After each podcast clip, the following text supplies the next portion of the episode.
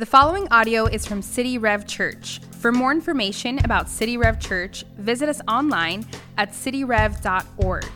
So we're we've been looking at uh, the book of First John and studying about what the Bible has to tell us about uh, friendships and how we can navigate some difficult things in our friendships. Why friendships are important and also why they're difficult. And so today we're going to talk a little bit about conflict. And I'll be upfront with you, I'm not great at conflict. And so I feel a little unqualified to be up here talking to you about uh, conflict, but I know God's word has a lot of wisdom for us and how we can navigate uh, this issue. And I know that we have conflict. All of us are familiar with conflict. You have conflict from the very beginning, right? We deal with conflict in all of our relationships, in all of our friendships, even when we're young.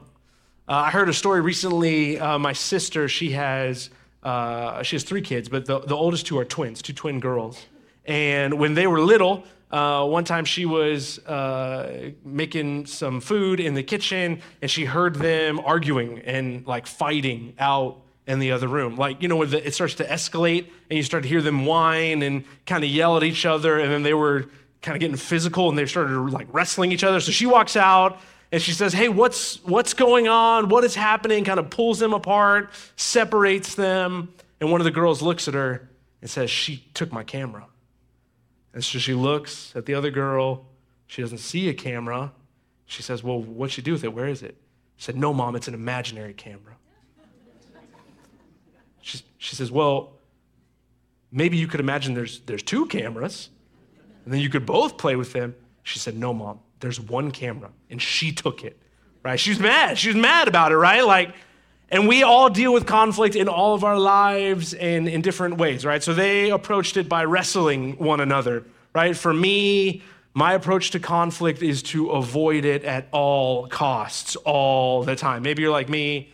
There are stores in our town that I drive by regularly that I can't shop there anymore because I had a slightly confrontational interaction with maybe a cashier or uh, a waiter there. There are places where we'll be driving home and my wife Shannon will say, Hey, can you pull into this store? We need to pick something up. And I'll be like, No, we can't go there. And she'll say, Why? Because that lady might be there. She's like, What lady? You know, the cashier. Like, last time I was shopping there, last time I was buying groceries, I went to swipe my card and she says, No, you put it in, the chip, it reads it. They all kind of do that now. And the way she said it really made me mad, but I didn't want to say anything and I felt dumb. And so I just took an oath that I'm never going to shop there ever again as long as I live. She said, So now we can't shop at the store right by our house because you had this fight? And I said, Well, you know, we could pray that that store goes out of business and that a new one opens up. And then we can go back and shop there again, right? But that's our only solution. That's the only solution I see, right? That's insane. That's not healthy. That's not good. But that's often how I deal with conflict. And I'm sure you can relate to that too, right? You don't handle conflict well. None of us really handle conflict well. And some of us think we handle conflict well, and we probably don't. All of us have had friendships that have been affected by conflict. All of us have had friendships that maybe the friendship got real weird or that friend went silent on you, or even that friendship just blew up because you and your friend didn't handle conflict well. It's a really important part of our relationships. And if I can go even deeper, and kind of what, what burdens me for this topic is that we, if you are here and you consider yourself a Christian, a follower of, of Jesus, we need to get friendships right and we need to learn how to handle conflict, at least get better at it. Because we've been given this ministry of reconciliation, the Apostle Paul tells us.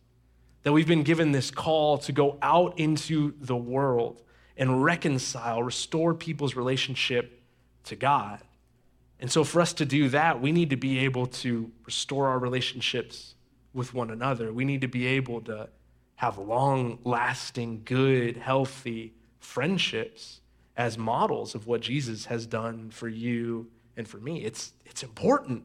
And if you're like me, you're probably kind of bad at it. And so we're going to study God's word together. And as we do, look, I'm not an expert in conflict, obviously. It's an area that I know I have a lot of weakness and I need to grow in. And Bet you're probably the same. But we'll look at God's word. We'll see what the Bible tells us about it. We'll study it together and let's grow together. So if you have a Bible, go ahead and open up with me uh, to the book of First John. We are in chapter 4. We've been studying a lot in this chapter over the past few weeks, and we continue to do so today near the end of the chapter. First John 4, uh, verse 19 says this It says, We love because he first loved us. We love because he first loved us. This is the consistent framework of the book of First John. If you read the book of First John, it's like a, a chorus or like a loop. John again and again talks about God's love for us and how much God loves us. And therefore, because we are loved deeply and greatly by God, we are to express that love and show that love to the people around us. And it's like this loop. He keeps coming back to it. And he says, but, and he brings up an issue. But we walk in the darkness, as chapter one says. But we love the world too much, as chapter two says. And here he talks a lot about fear and he talks a lot about hatred, that we are called by God to love those around us. But we have this fear and this hatred in us. Now, notice what he doesn't say in this command. He says, We love because he first loved us. It's not that we love other people because they are deserving of our love. It's not that we love other people because it's the nice thing to do. It's not that we love other people because then they will love us back. Those things may be true, but that's not why we as Christians are called to love other people. The standard is we are called to love other people because God first loved us. He laid down the example for us to follow. Watch where he goes next. John chapter 4, verse 20 says, If anyone says, I love God and hates his brother, he's a liar. For he who does not love his brother, whom he has seen, cannot love God, whom he has not seen. And this is the commandment we have from him Whoever loves God must also love his brother. So let's break this down for a minute. Right? John tells us that if anyone says they love God but they hate their brother, then they are a liar. And so you might be hearing this and reading this and saying, like, all right, good, like I'm off the hook, right? I don't hate anybody. Right? Like hate is something that's very strong in our culture. Um, we know that hate in our times is something like a strong disdain, right? Like we we reserve that for only uh, uh, feelings that would lead to maybe violence or feelings that would lead to uh, disgust at another person. We'd say, "Hey, I don't hate anybody." Maybe you have kids, and sometimes they'll say that. They'll say, "Oh, I hate that person," or "I hate that thing." And you say, "Whoa, whoa, we don't use hate in our house. We don't say that word here. It's a really strong word." And so we read this verse, we think, okay, I don't hate people. But when we look at the way that the Bible defines hate or the New Testament defines hate, we see it's a little bit different. So, this word for hate, um, this Greek word for hate, is used in the New Testament over 40 times. And as you read through all the different verses where this word is used, we see that this word for hate is a lot broader than our current definition. And you might say that uh, uh, someone who hates someone in the New Testament standard is someone who is bitter against someone, or someone who is just against another person, not for another person. And I'll explain to you this way uh, there are times in our lives where we have conflict, right? Everybody has conflict. In our friendships, we have conflict. And when you get into those kind of arguments and when you get into that kind of conflict, there comes a point for some of us where we move in our hearts from saying, hey, I want to make things better with this person, I want to restore things with this person. And then we move and shift in our hearts to say, no, no, I, I want them to know that I'm right and they're wrong. And I want to win this conflict. I want to defeat them in this conflict. I am against them. It's not like, hey, we're working together. It's not like I'm for them. I want you to do well and for me to do well and for us to pet. No, it's like I'm against you and I'm for me. And in those moments, that would be hate. And so a lot more of us fall under this category than maybe we initially think. So let's Let's keep, keep looking at this. So John says, if anyone says, I love God, but hates his brother, and this is the, the Bible way, right? The Bible word for brother. It's talking about people in the family of God. This applies to men and women. So you might say, if anyone says, I love God and hates his brother or sister in the faith, then he is a liar. Meaning, he doesn't mean what he says. If a person says, I love God, but then hates a brother, you can't take him in his word that he really loves God. He might say that he loves God, but his actions aren't lining up with his identity that he's speaking, right? So if I were to go out to lunch with you and I told you, hey, I'm a vegan, can you take me to a vegan friendly restaurant? Like I'm a vegan, and we go to this restaurant and I just order a big steak and I just start crushing a steak in front of you. And you're like, hey, I thought you said you're a vegan. I'm like, I'm a vegan and I'm just eating this steak. Then, then I'm a liar, right? I'm a liar because my actions do not line up with what I say is true about myself. And what John says here is he says, if, if you say you love God, but then you are against your brother, then you're a liar. What you're saying is not lining up with what is actually true about you. And that should make us feel a little uneasy. Because I think it's pretty common for us to have people that we're against. I can almost guarantee in your life there's that person you think of that you've had conflict with. And that you wouldn't say like no i don't hate them but like i don't want them to do well. I'm not looking for them to get things together and their life to flourish. No i I, when I think about them, I just want them to wake up one day and realize how wrong they were. And that they would come and talk to me, tell me how right I was. That's a lot of us, right? And we're in this place where John says, Whoa, then you may not be who you say you are. And he says, He who does not love his brother, whom he has seen, cannot love God, whom he has not seen. He's saying this is the greater challenge. If we're saying, if we're having trouble loving the people who are physically in front of us, then who are we to say we love an invisible God that we serve? If I hate my brother that I can see, I can see the way my actions affect him. I can see the way that my words affect him. He can give me feedback. I can talk to him one on one. He can tell me what's going on. That's the easier challenge. And if we can't do that, then we're going to struggle to love a God, an invisible God, that we have to pray and discern his will, that we can't experience with our, with our senses, that we have to know deeply and study and seek, and who, who whispers to us gently in our spirit. See, it's much harder to serve and love that God than to love the person in front of us. It's a greater challenge, right? If I say, like, hey, I, you know, I can't dunk on a nine foot rim. I, I could have just said I can't dunk, and you're like, yeah, I know, I get that, right? Yeah. But if I say like, hey, I can't dunk on a nine foot rim, then what's to make me think I could dunk on a 10 foot rim, right? Like that's just, it's just gonna make it harder. And that's what John is saying here. If we can't love the people in front of us, how can we love an invisible God? And then he reminds us that this is the commandment from Jesus. If you love God, you must also love your brother.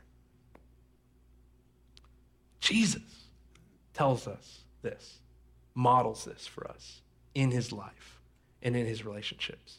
And if we are to take his name, and if we are to carry that identity, then we are called to love our brothers in the faith.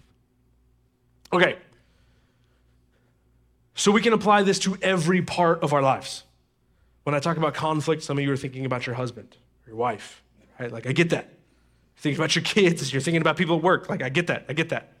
But we're, we're really trying to narrow the scope of our time here together into friendships because friendships are really important and we believe very undervalued in our society.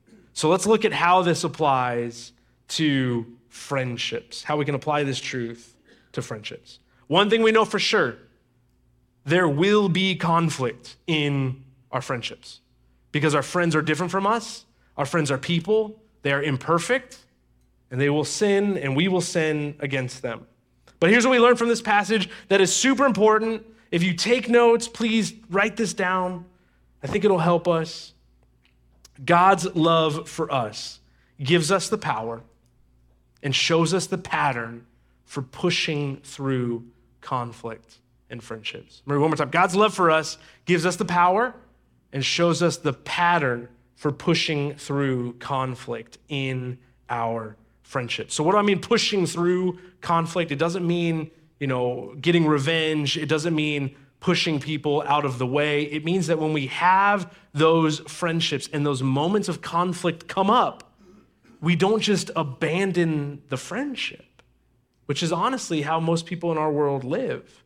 But we actually push through the conflict, work through the conflict together so that we can rebuild and strengthen our friendship together. And it's God loves that gives us the power and the pattern to do that. So God's love gives us the power to do that. Romans 5 5 says that God's love has been poured into our hearts through the Holy Spirit who has been given to us. God's love has been poured into our hearts through the Holy Spirit. God's love is given that God has given to us. And I want you to take this picture, right? Have any of you ever been to Niagara Falls? Niagara Falls, some of you? Whoa, a lot of you made the way. All right, it's far from here. and You guys got up there. Yeah. Uh, I went to Niagara Falls once as a kid. Uh, it's big, it's loud, it's powerful, right? It's a lot of water that moves very quickly, right? And I want you to imagine that you had some sort of wetsuit that you wouldn't, you know, get freezing cold, and you just took a cup, like from your kitchen, a cup, and you went and you stood under Niagara Falls, right? I mean, it would probably like destroy you, but like, you know what I mean? But you stood under Niagara Falls and just picture that cup just filling up with water and overflowing. Like, like it's being filled, but it's being filled so much, it's just spilling over everything everywhere. And this is the picture that the Bible gives us of God's love in our lives. That God's love is this never ending source, this never ending spring of love that we can return to God again and again and again, to our relationship with God and be filled with His love, that it will overflow in our lives to the people around us. God gives us the power to do that. And it's, it's supernatural. Because there are people in your life that are difficult and that are really hard to love.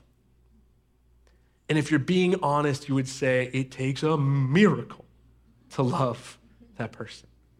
When I was a kid, I had a pastor, and he used to say, like, oh, God will put sandpaper people in your life to rub you the wrong way and to smooth the edges, right? It's, it's good. It's, a good. it's very 90s pastor metaphor. It's great.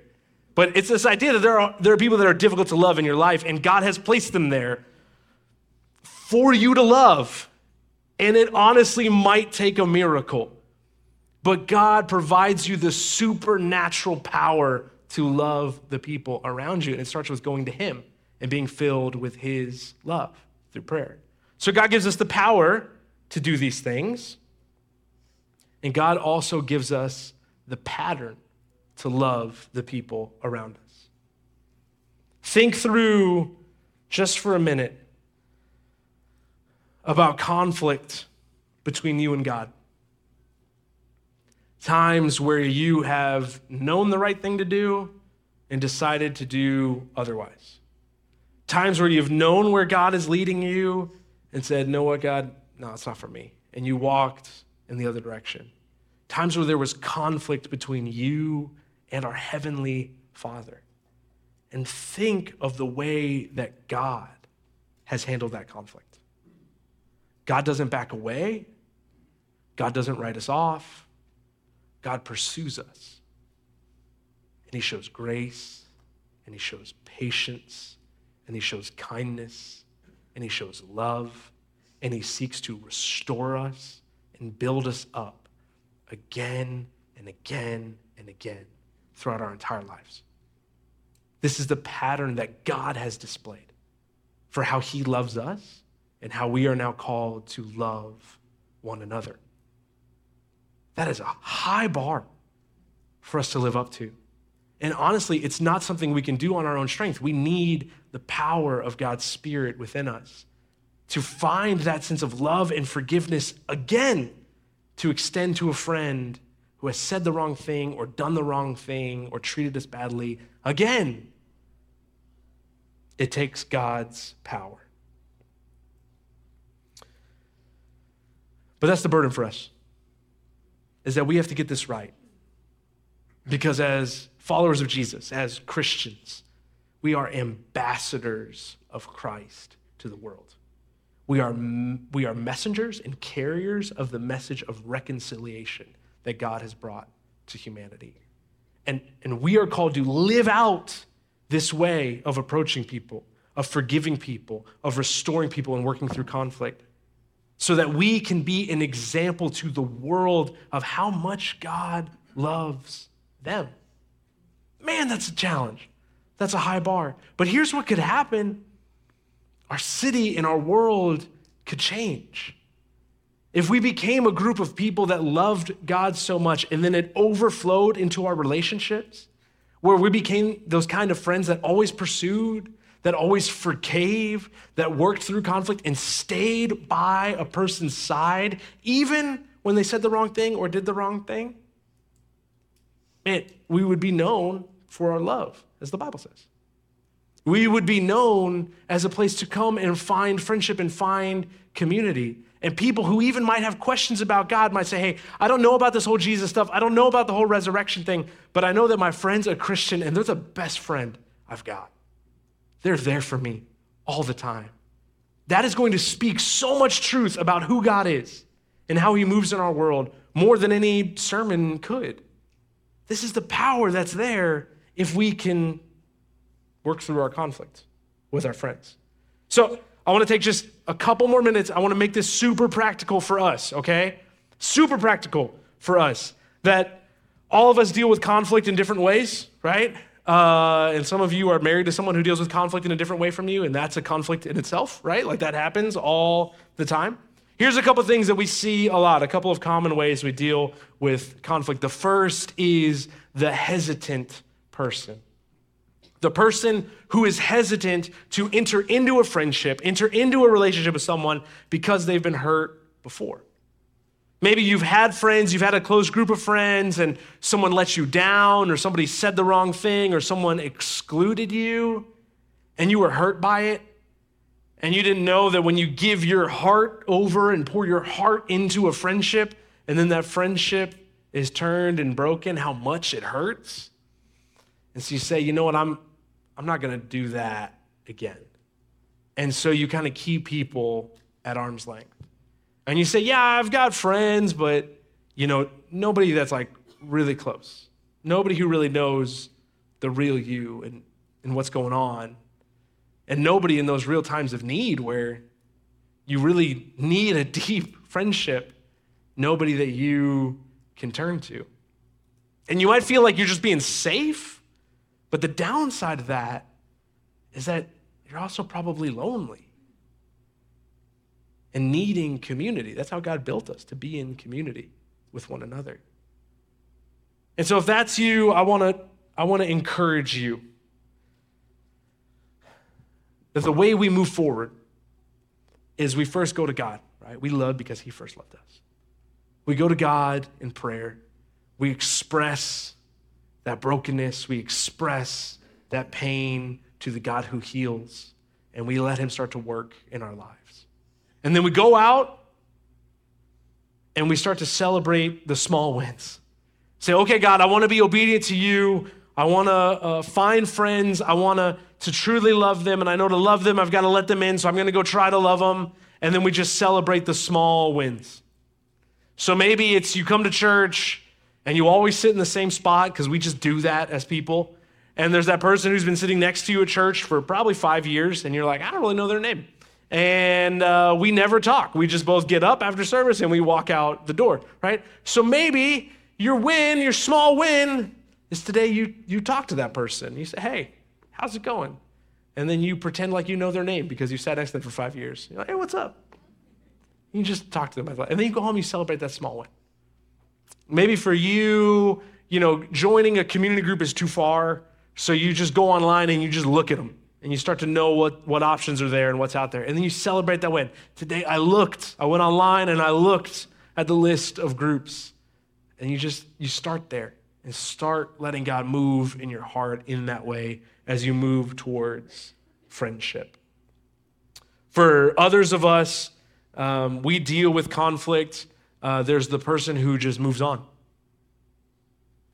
The person who um, has friendships that maybe last a year or two, and then as soon as conflict comes up, you're just like, I'm moving on. Maybe you tell the person, maybe you don't. Maybe just in your head, you know that you have that one hangout, that one interaction, that one dinner with that friend, and they said that thing or they did that thing, and you made a decision in your heart like, okay, I'm not going to hang out with this person anymore. I can't trust this person anymore. And so you just move on. You just let that friendship go cold. For many of us, we've had that experience in church too, right? You're part of a group, you're part of a church, and then all of a sudden there was conflict.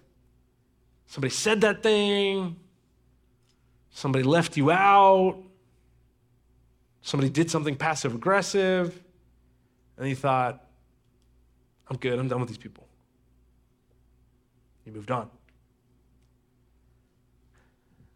God's desire for us is to have deep, long lasting, meaningful, life giving friendships. And to do that, it requires time. We can become friends with people quickly, but man, to have those life giving friendships, it, it requires time.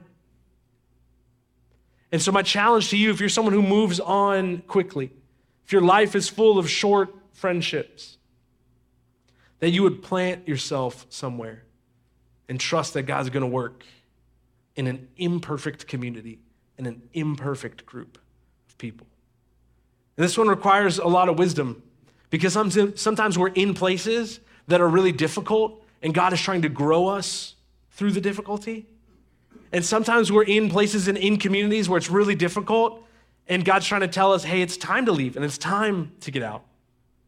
So, my encouragement to you is to, to recognize your tendency, to know, hey, I'm, I'm someone that, if I'm being honest, is quick to move on, and to bring those difficulties and bring those challenges to God and offer and, and go with a posture of God, I'm, I'm here. These are my people, these are your people, I'm here until you make it clear and move me otherwise. And to start with that prayer and that outlook on your friendships and on your relationships. And the last one, the last one's my favorite one because this person is me. The last one is the person who's in denial. The person who's like, it's all good. I got no conflict in my life, right? Because someone does something to me, someone says something, someone does the wrong thing, and I just let it go. Just let it ride, right?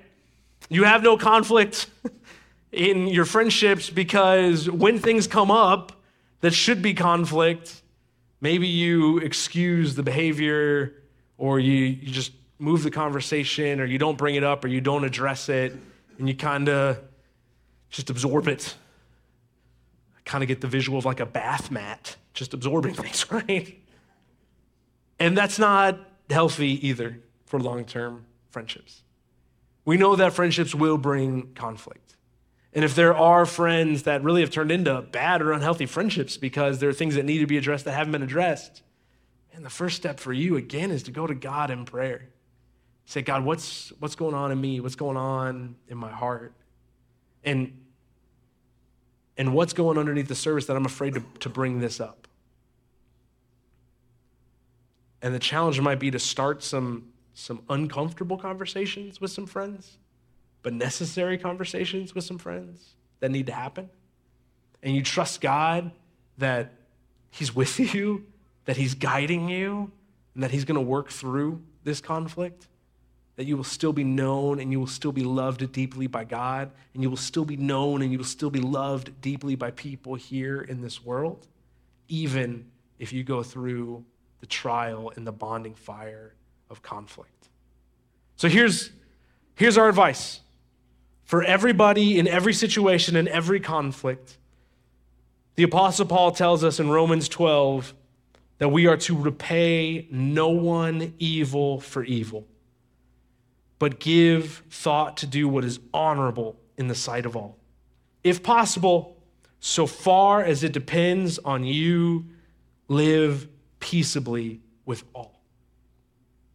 Repay no one evil for evil. And if possible, live peaceably with all. It means a couple things for us. If you're a Christian here, here's what it means for you. It means one, repay no one evil for evil, is that Christians always take the high road. Always. Always take the high road. Your friend's done you wrong, they've said the wrong thing, they've done the wrong thing to you. We don't respond in the way that they did that, the way that they hurt us. We don't repay evil for evil. We take the high road and we respond in grace and in truth and in love and in kindness and forgiveness. And the other part is that as long as it depends on you, you live peaceably with all people, is that Christians always take the high road and Christians always make the first move. Always. Christians make the first move.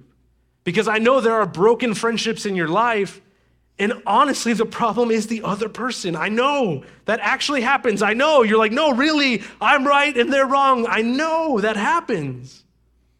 And so your natural posture, my natural posture is hey, I'm going to wait until they wake up and realize what they did and they can come say, I'm sorry, and then we can move forward. But we know life doesn't work like that.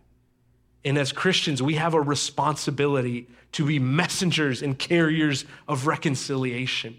And so it is our responsibility as Christians to always make the first move, to pursue the people around us in love and pursue the people and say, hey, what's going on? Here's what's been going on. Try to get to the bottom of it for whatever part that you played in it. Yeah, man, you let me down. You hurt me real bad. It's like, yeah, but then you yelled at me for it. Like, well, yeah, sorry about that, right? Like, whatever part you played in it, to own up to it to ask for forgiveness, to listen, and try to make things right. Because as Christians, that is the power and the pattern that God has shown us. How does God love me? Relentlessly. God loves me relentlessly. As I think about conflict in relationships and conflict in friendship, I think about Jesus and the Apostle Peter. Do y'all know Peter? Peter was Jesus' right hand man right by his side. Peter had such high moments in his life. One of the first to declare that Jesus, I believe you are the Messiah, you are the Son of God, you are the messenger that God has sent, you are his son. And he also had low lows. The lowest was when Jesus walked into Jerusalem People were laying down their palm branches. People were singing praises to Jesus. And Peter was right there with them. And it seemed like the whole city was for him, that things were about to change, that Jesus was about to be crowned king, that this was going to be the moment. And in a matter of a few days, the whole city turned against them. And they arrested Jesus. And they charged him. And they brought him out to beat him before they would execute him and lead him to the cross. And in hmm. that moment where Jesus probably needed his friends the most, Peter abandoned Jesus. Peter walked away. The Bible tells us that there are these moments as Jesus is being beaten and tortured that Peter is across the way watching, and people are asking Peter, saying, Hey, weren't you with him when he came into the city? Peter said, No. People were saying, Hey, you sound like Jesus. You, you have the same accent. Are you, are you from the same town? Do you know him? Peter said, No, I don't know. His teacher, his friend, his Messiah, and his Savior. When he needed Peter the most, Peter was gone. Not only gone, but denied that he even knew Jesus. When Jesus was crucified, from what the Bible says, Peter wasn't there. And Jesus died on the cross. The Bible teaches us that Jesus died for your sins and, and for mine. And the Bible teaches that three days later, Jesus rose from the dead. And Peter was one of the first to find out that the tomb was empty. And he ran to the tomb. and he saw an empty tomb. His body, Jesus' body, wasn't there. And in that moment, how do you think Peter felt? I think a mix of emotions. I mean, confused. His, his teacher, his rabbi, his savior had just died, and now the tomb is empty. Hopeful that maybe it's actually true. Maybe this miracle happened. Maybe Jesus was back. But probably also ashamed. And maybe even a little afraid to see Jesus. And probably discouraged that whatever Jesus now has planned and whatever Jesus is now going to do, Peter probably thought, I'm not going to be part of it because I let him down at the end. I abandoned him at the end. And we see this story. It's one of my favorite stories in the whole Bible. We don't have time to, to read it today, but I encourage you sometime to go back and read it. John chapter 21, we see this story where Peter's out fishing with some of the disciples. They probably went to go see him, like, hey, Jesus is resurrected. Jesus is back. And Peter's probably still not even really knowing where he is, what his standing is with the disciples. And he's out fishing, and Jesus shows up on the shore.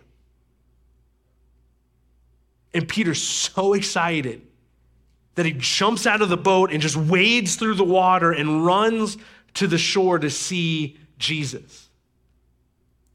And as he's there in just the perfect way that Jesus knows, in a personal, applicable, perfect way, Jesus talks to Peter and he says, Peter, do you love me? Peter says, Yes. Peter, do you love me? Yes. Peter, do you love me? Yes, Lord, of course I do. So go, then feed my sheep.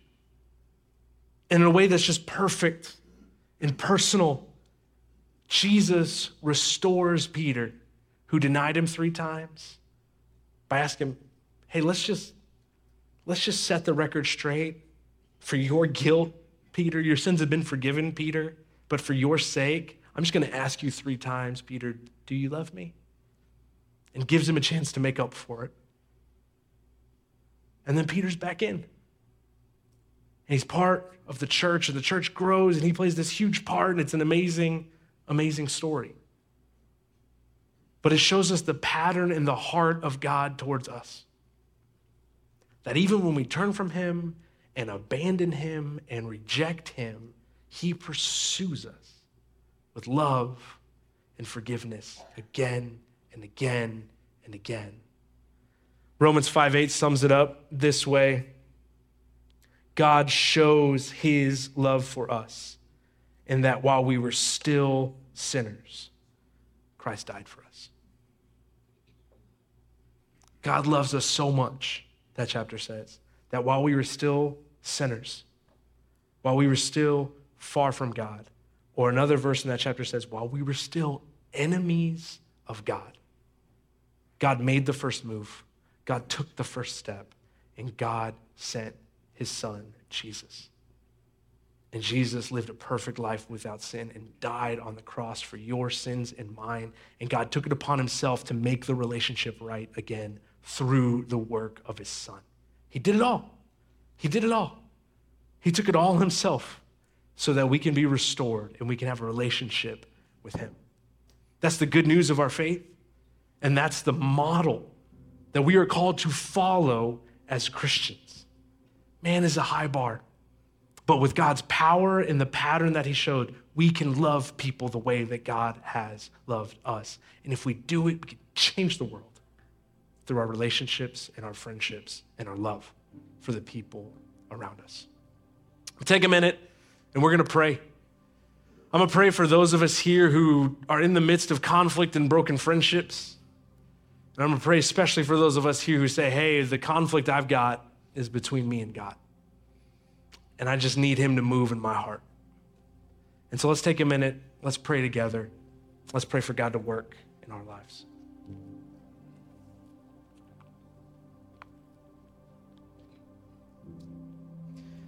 Lord Jesus, we ask that you would give us the power to love people the way that you love them.